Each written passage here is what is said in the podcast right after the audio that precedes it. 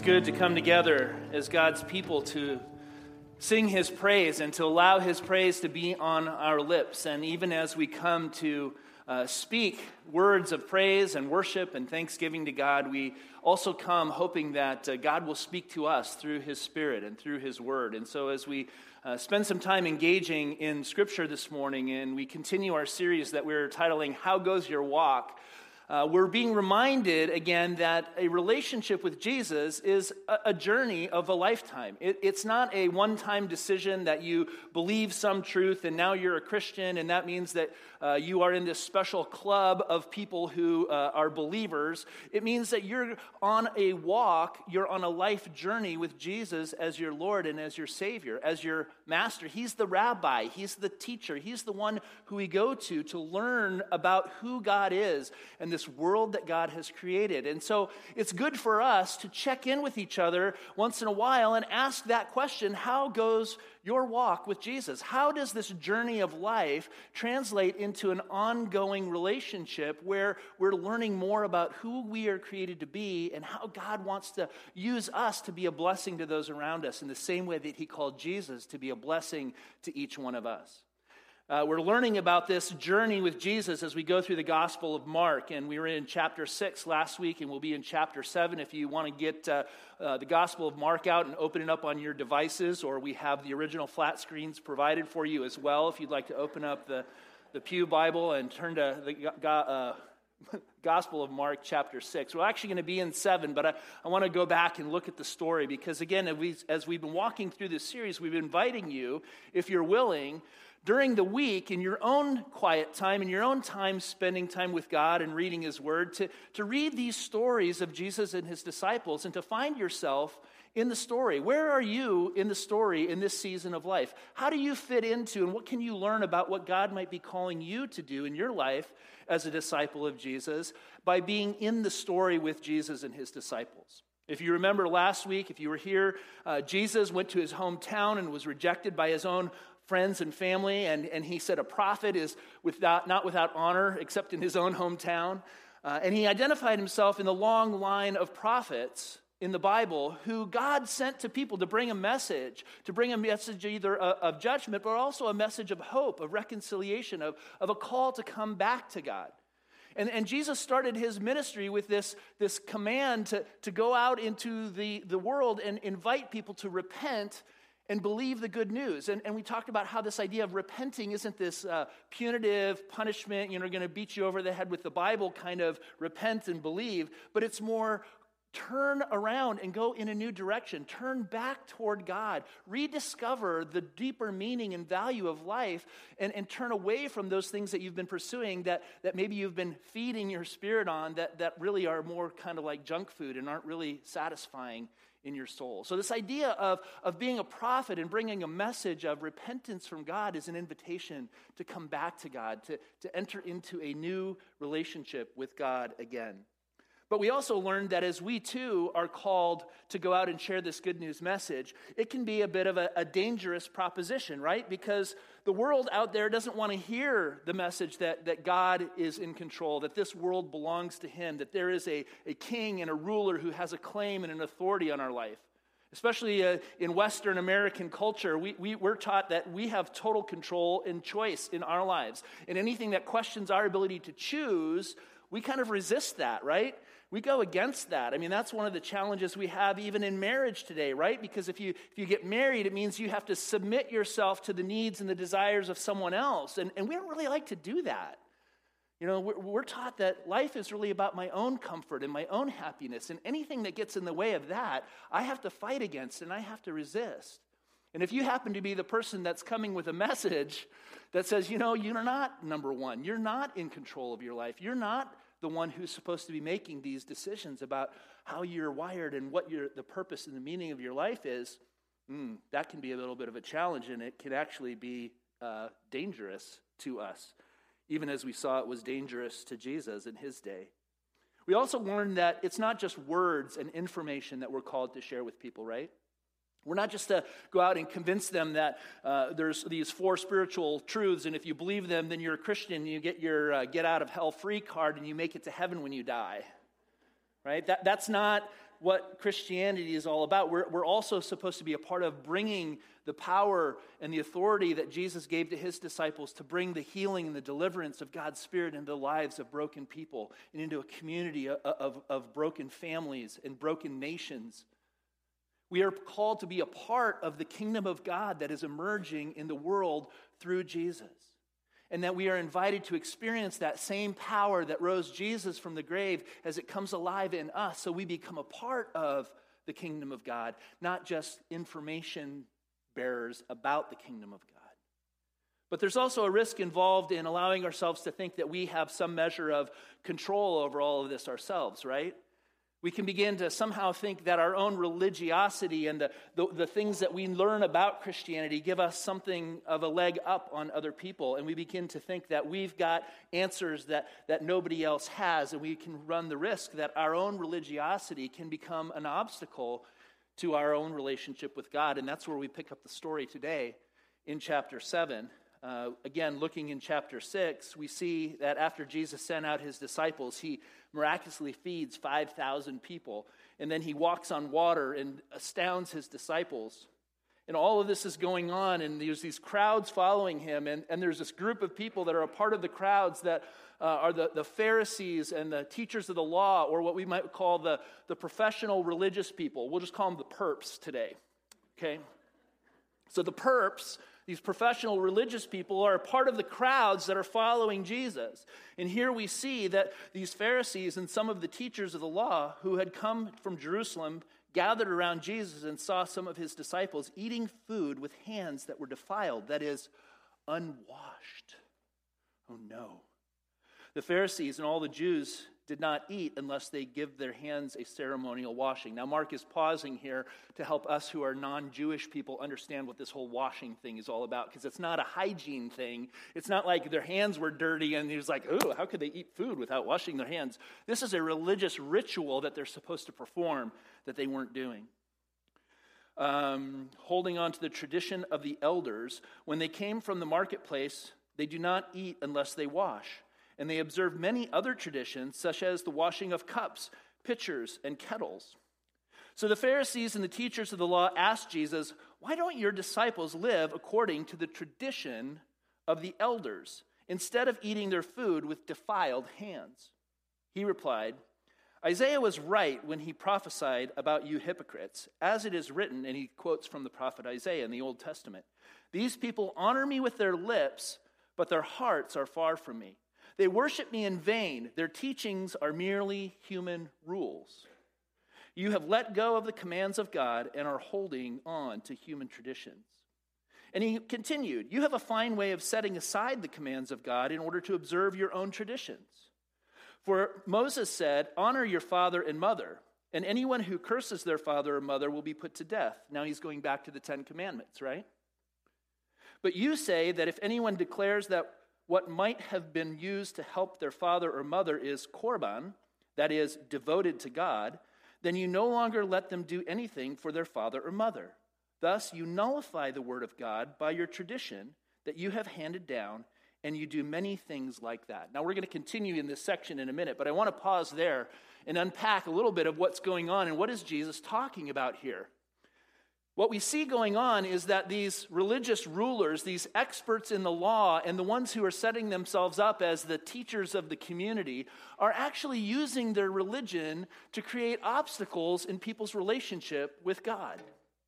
You see, the issue with eating with unwashed hands is about challenging people to live up to this perfect legal code in order to somehow make themselves worthy of being in God's presence. The religious leaders were so focused on doing things in the correct way that they were totally unaware of the presence and power of God at work in their very midst through this person, Jesus Christ.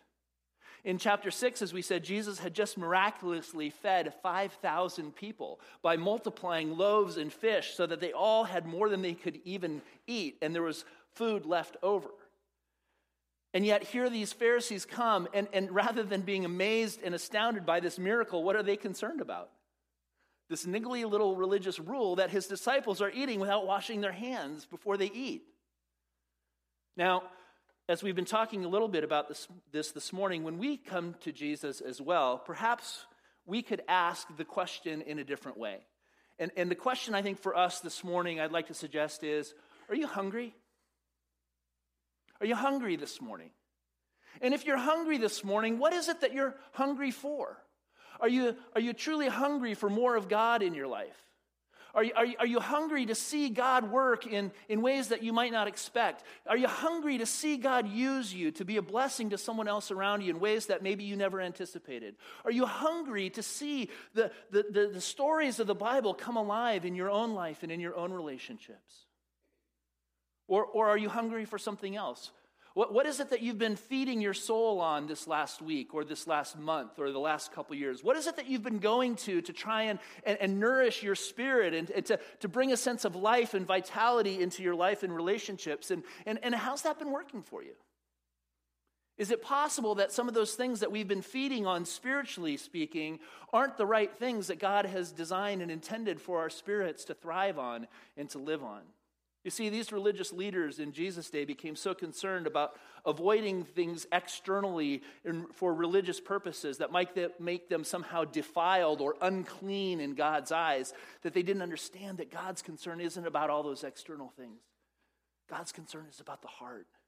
God's concern is about the internal things, our, our own spirits, our own souls. The heart of the matter is the heart of God's people.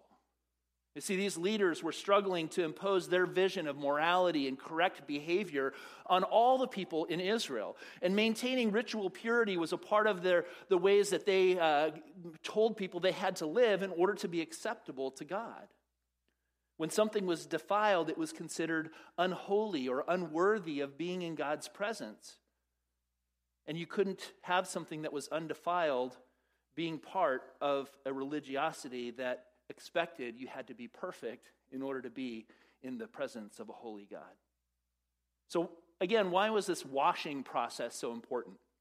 The religious system that had developed considered uncleanness or this idea of something being defiled as something that was transferable through touch or through contact.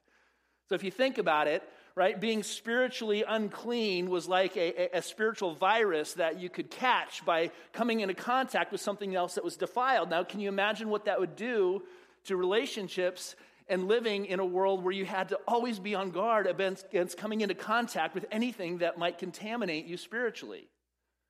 And yet, how many times do we in our own modern day kind of maybe even live this out a little bit? If you think about some of the, our, our, own recent history here in America with, you know, the Puritans and, and, and dancing and cards and seeing rated R movies, and how much do we focus, or is the perception that as Christians we focus on all these external behaviors that you have to guard against and not pursue, all the while neglecting the condition of our own hearts? Do we allow ourselves to become judgmental and critical and, and, actually lead people away from God by focusing on all the wrong things, but maybe for the right reasons? You see, Jesus comes along and he turns this whole perspective of spiritual purity on its head. He claims that the prophet Isaiah, that spoke hundreds of years before, was prophesying about these religious leaders and, and directly related to their way of thinking. And instead of drawing people closer to God, they're actually putting up harder and harder barriers for people to get to God. God sure cares about morality. He cares about how we live our lives and how we behave in the world but not for external show. He cares about the condition of the human heart and what our experience of life in this world is and how that leads to the kinds of behavior and relationships and societies that He would want us to experience.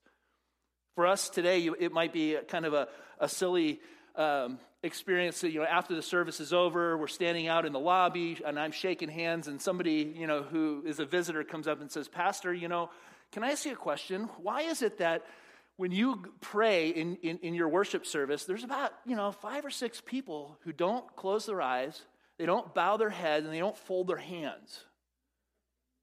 I mean, how can you expect your congregation to connect with God in prayer if they're not doing these prayer functions properly?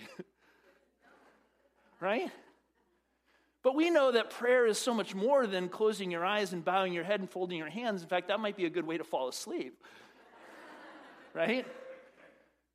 I mean, I don't know about you, but some of my most powerful experiences of prayer are, are, are, being out in nature and, and walking around with my eyes wide open and, and my spirit wide open to the presence and power of God. Prayer is so much more than some religious ritual that we perform before our meal so that we can go on and check that off the list. Jesus says that their rigid and superficial religion is actually leading them to skip the deeper commands of God and the purposes for why God gives us rules to begin with. See, rather than removing barriers to God, they're actually creating barriers to relationship with God. And, and, and Jesus uses the example of the Ten Commandments, and he goes all the way back to the, the first commands that God gave, and one of them was to honor your father and mother. But he says that honoring your father and mother is more than just a, a, a ritual of respect where you check that off the list. It's about have, having life, a lifelong relationship and care for them as your parents. They're the ones who brought you into the world, and you should be responsible for their well being on into their senior and older years. You, you need to care for their physical well being. You need to provide for their needs when they can't do it anymore.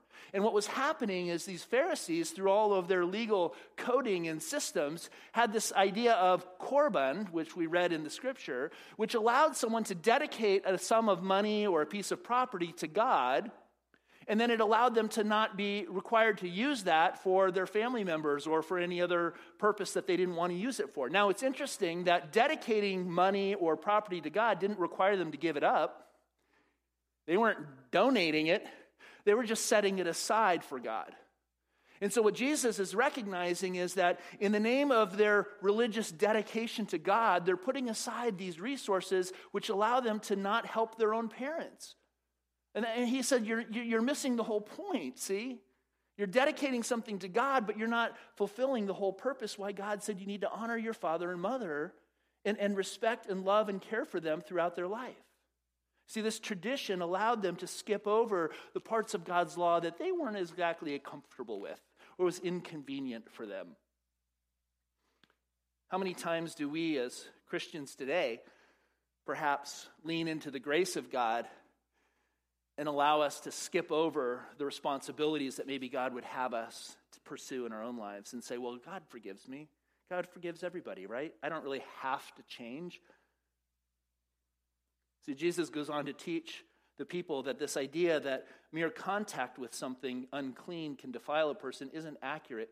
True holiness, Jesus says, is something that comes from within and can only be affected by the presence and the power of God's transformation in our lives.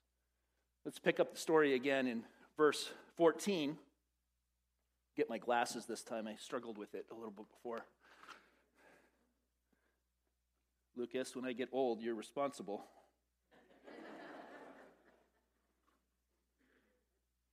Again, Jesus called the crowd to him and said, Listen to me, everyone, and understand this. Nothing outside a person can defile them by going into them. Rather, it is what comes out of a person that defiles them. After he had left the crowd and entered the house, his disciples showed their great intellect and asked him about this parable. And he said, Are you so dull? He asked. Don't you see that nothing that enters a person from the outside can defile them? It doesn't go into their heart, but into their stomach and then out of the body. In saying this, Jesus declared all foods clean. He went on, What comes out of a person is what defiles them, for it is from within, out of a person's heart that evil thoughts come sexual immorality, theft, murder, adultery, greed, malice, deceit, lewdness, envy, slander, arrogance, and folly. All these evils come from inside and are what defiles a person. It reminds me of uh, Jesus' teaching on the Sermon on the Mount in Matthew 5, 6, and 7. If you remember, he was comparing the uh, Old Testament law, and he would say, You have heard it said, you know, you shall not kill. But I say to you, if you even look at a person with anger in your heart, you're guilty of murder.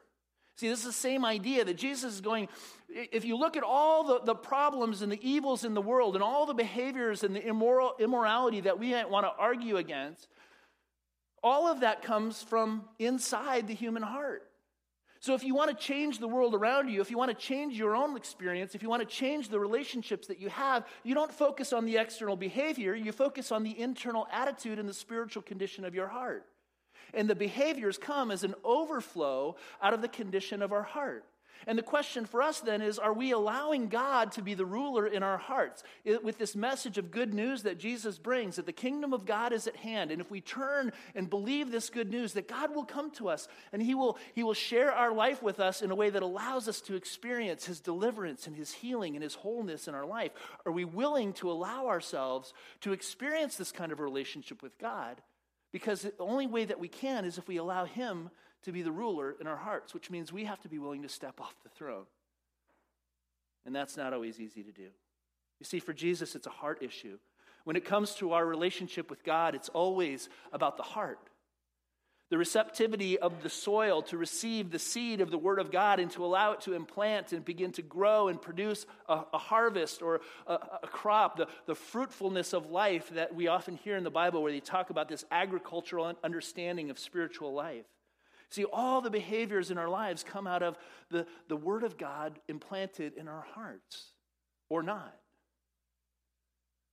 Be careful, Jesus is saying, because our traditions too can become obstacles in our relationship with God. We too can't too quickly judge the Pharisees for their over religiosity when we run the same risk of somehow thinking that we've got it all together and we've got all the answers and we've got it in control, because then we don't really need God anymore, do we? See, we too can begin to become more devoted to our own traditions than to God Himself. Now, tradition isn't always bad, right? Tradition, handed down from gener- generation to generation, gives us a sense of rootedness and connectedness, and tradition can be good. And religious rules are often put in place to help us have a sense of awe and respect when we come to God and not, not to, to, to hold things too lightly. But these kinds of religious requirements can also give us a, a false sense of our own power and control. And they can unwittingly begin to crowd God out of the picture because the tradition itself can become more important than God in our lives.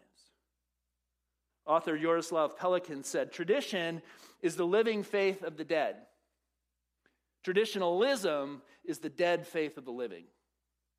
See, if traditionalism becomes the part and parcel of what we're about, if that's what we're hungry for is, is our routines and our traditions and what's comfortable to us and what's familiar to us and the ways that we like to worship God and the ways that we connect with God, then we're missing the whole point that, that Jesus has come to call us on mission to reach out and share his love with a whole bunch of people who don't even know him yet.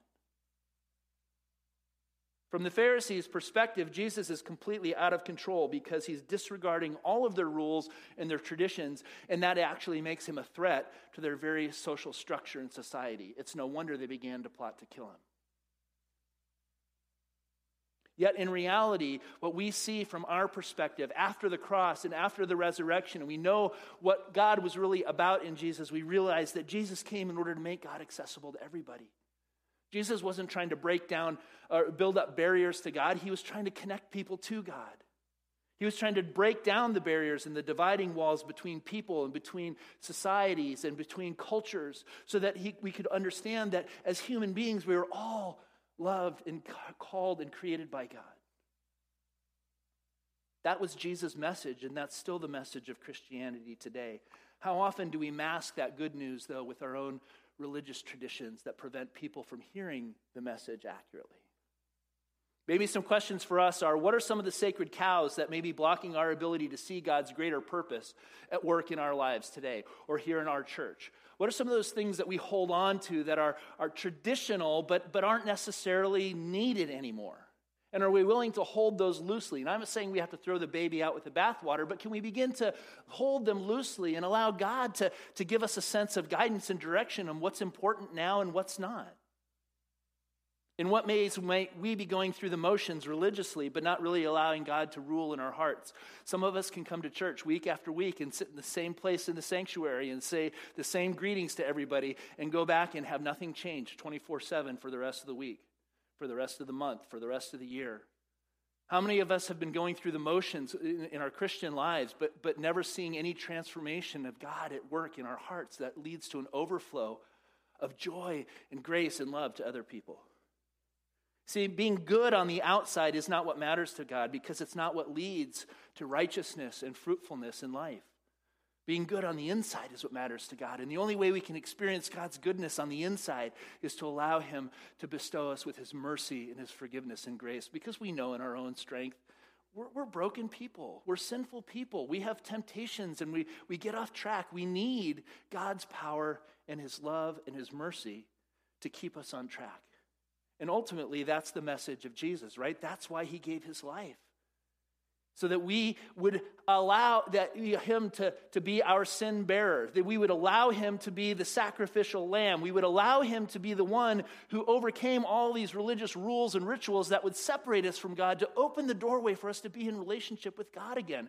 That's what his whole life and death and resurrection is all about. He's opened the door so that we can be free to be in god's presence without having to worry about all these ritualistic rules because it's not about our own perfection, our own goodness. It's all about His goodness. And we simply are asked to receive it as a gift. You see, in Jesus, we also understand that God meant for his church, you and me, the, the people of God together in this place, the, those of us who are a part of a faith community who have committed to one another to do life together like a spiritual family. We've been called to be in the messiness of life and to, to love and to work with people who have messed up their own lives and who come to church on Sunday morning, not all put together, but all broken apart, who are in need of this forgiveness and grace on a daily basis. And if you're not able to raise your hand to that one, then you know you're probably not really being honest with yourself. Jesus demonstrates this fact that the next section by, by going through, and we're not going to be able to read it today, but, but he goes and he goes to Syria the Syrian Phoenician woman who, who isn't part of Israel, who isn't uh, the, the, the, target audience that Jesus has, comes to him and says, my, my daughter's demon possessed. Would you, would you heal her? And he says, Oh, no, no, no. We, we have to save the bread for the children of Israel. And, he, and she says, Well, you know, even the dogs under the table get the scraps, don't they? And he goes, Ah, ah, you get it. And he says, Because of your faith, your, your daughter is healed. You see, this, this idea of eating and food and bread is, is woven into all of the story of Jesus. And, and, and, underlying this question is what are we feeding on? What, what are we hungry for? Are we hungry for religiosity and, and a rule system that somehow gives us a sense of control and that we don't have to worry about life because we know we're going to go to heaven when we die? I mean, that, that's a great part of it, right? We have this hope as an anchor for our soul, the song says. And yet, it's so much more as well. We, can, we don't have to wait to heaven to experience the power of God at work in our lives. And he demonstrates this later in the story by healing the deaf and mute man, almost kind of in contradiction point to the Pharisees, right? These are the, the leaders and the rulers that supposedly can hear and see, and, and, and yet they're blind guides. And yet, the healing of God comes into this man's life, and, and he, he can now see and hear in ways that he never could before. And the question is for you and me and for those Pharisees back in Jesus' day do we want Jesus to heal us? I, that's a tougher question than we might think. Do you want to be healed? Some of us are pretty comfortable with our disabilities. And the idea of being healed means that we'd actually have to change the way we're living. We might have to live differently. We might have to do something more than we are today. The idea of being healed sounds great, but when Jesus comes and says, Do you want me to heal you? Some of us might balk a little bit and say, well, I, I, I, I don't know. I kind of like my little addiction that I have going.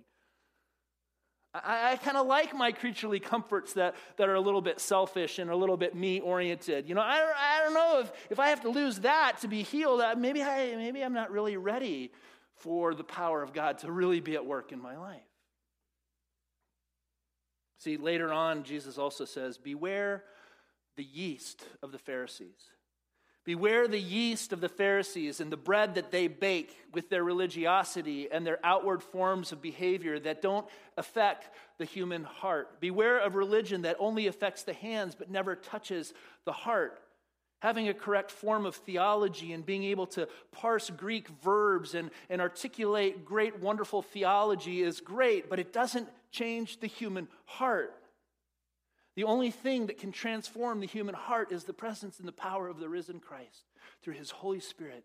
And the only way to receive that is by saying yes to Jesus. The true life with God comes from a transformed heart within. and spreads outward as the overflow of life and love and mercy and grace. And these are all the characteristics of God at work in our lives. Are you hungry this morning? What are you hungry for? Are you hungry for more of God in your life? Are you hungry to see the power of God at work in your life? Are you hungry for God to heal you? Or, or, are you hungry for some other things that maybe aren't satisfying but are really hard to let go of? What have you been feeding on in your life? And how's that working out for you? I want to wrap up this morning by looking at the words of Jesus from John chapter 6, and we'll have them on the screen for you. Verses 33 and 35. For the bread of God is the bread that comes down from heaven and gives life to the world. Then Jesus declared, I am the bread of life. Whoever comes to me will never go hungry, and whoever believes in me will never be thirsty. I'd like to invite our worship team to come and join me on the platform again. And I want to invite us to spend some time doing just what Jesus invites us to do to, to come to Him to, to feed on His Spirit a little bit this morning, to allow Him to be our true source of spiritual sustenance this morning. And hopefully, what we will discover is that as we leave this place today, this source of spiritual nourishment goes with us wherever we go. It's not just at church in one hour on Sunday morning, but God is with us and wants us to be with Him. Would you uh, bow your heads, fold your hands? Not I just want to invite you, uh, however you pray, eyes open, eyes closed, head bowed, eyes lifted to heaven. I just want to invite you to join me in coming to Jesus. Let's just spend a minute asking, examining our own hearts, and, and allow the Spirit to guide you. What are, what are you hungry for this morning? As you hear these words from the Gospel of Mark, as, as you hear what I've been saying about, about this question of spiritual hunger, what, what is it that your heart is hungry for this morning?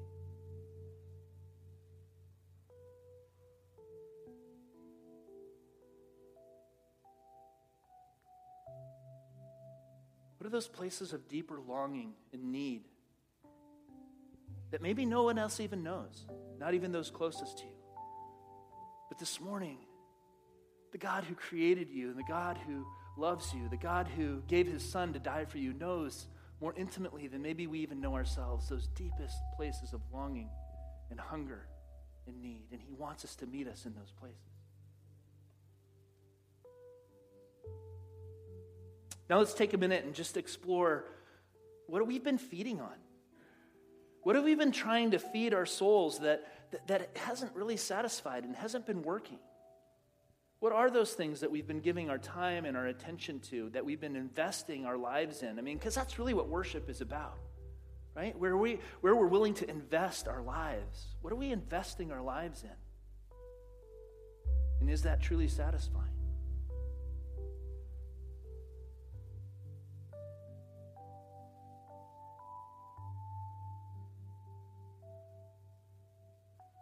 Finally, out of all of that, what is it that we need to let go of?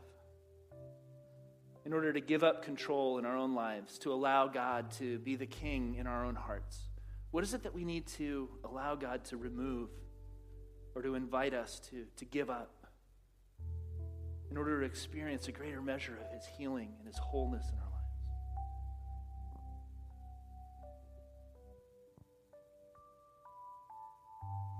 Holy God, you know us inside and out. And we hear your voice calling us to turn our hearts over to the mercy and grace and the power of Christ this morning. We ask, God, that you give us the courage to say yes to Jesus.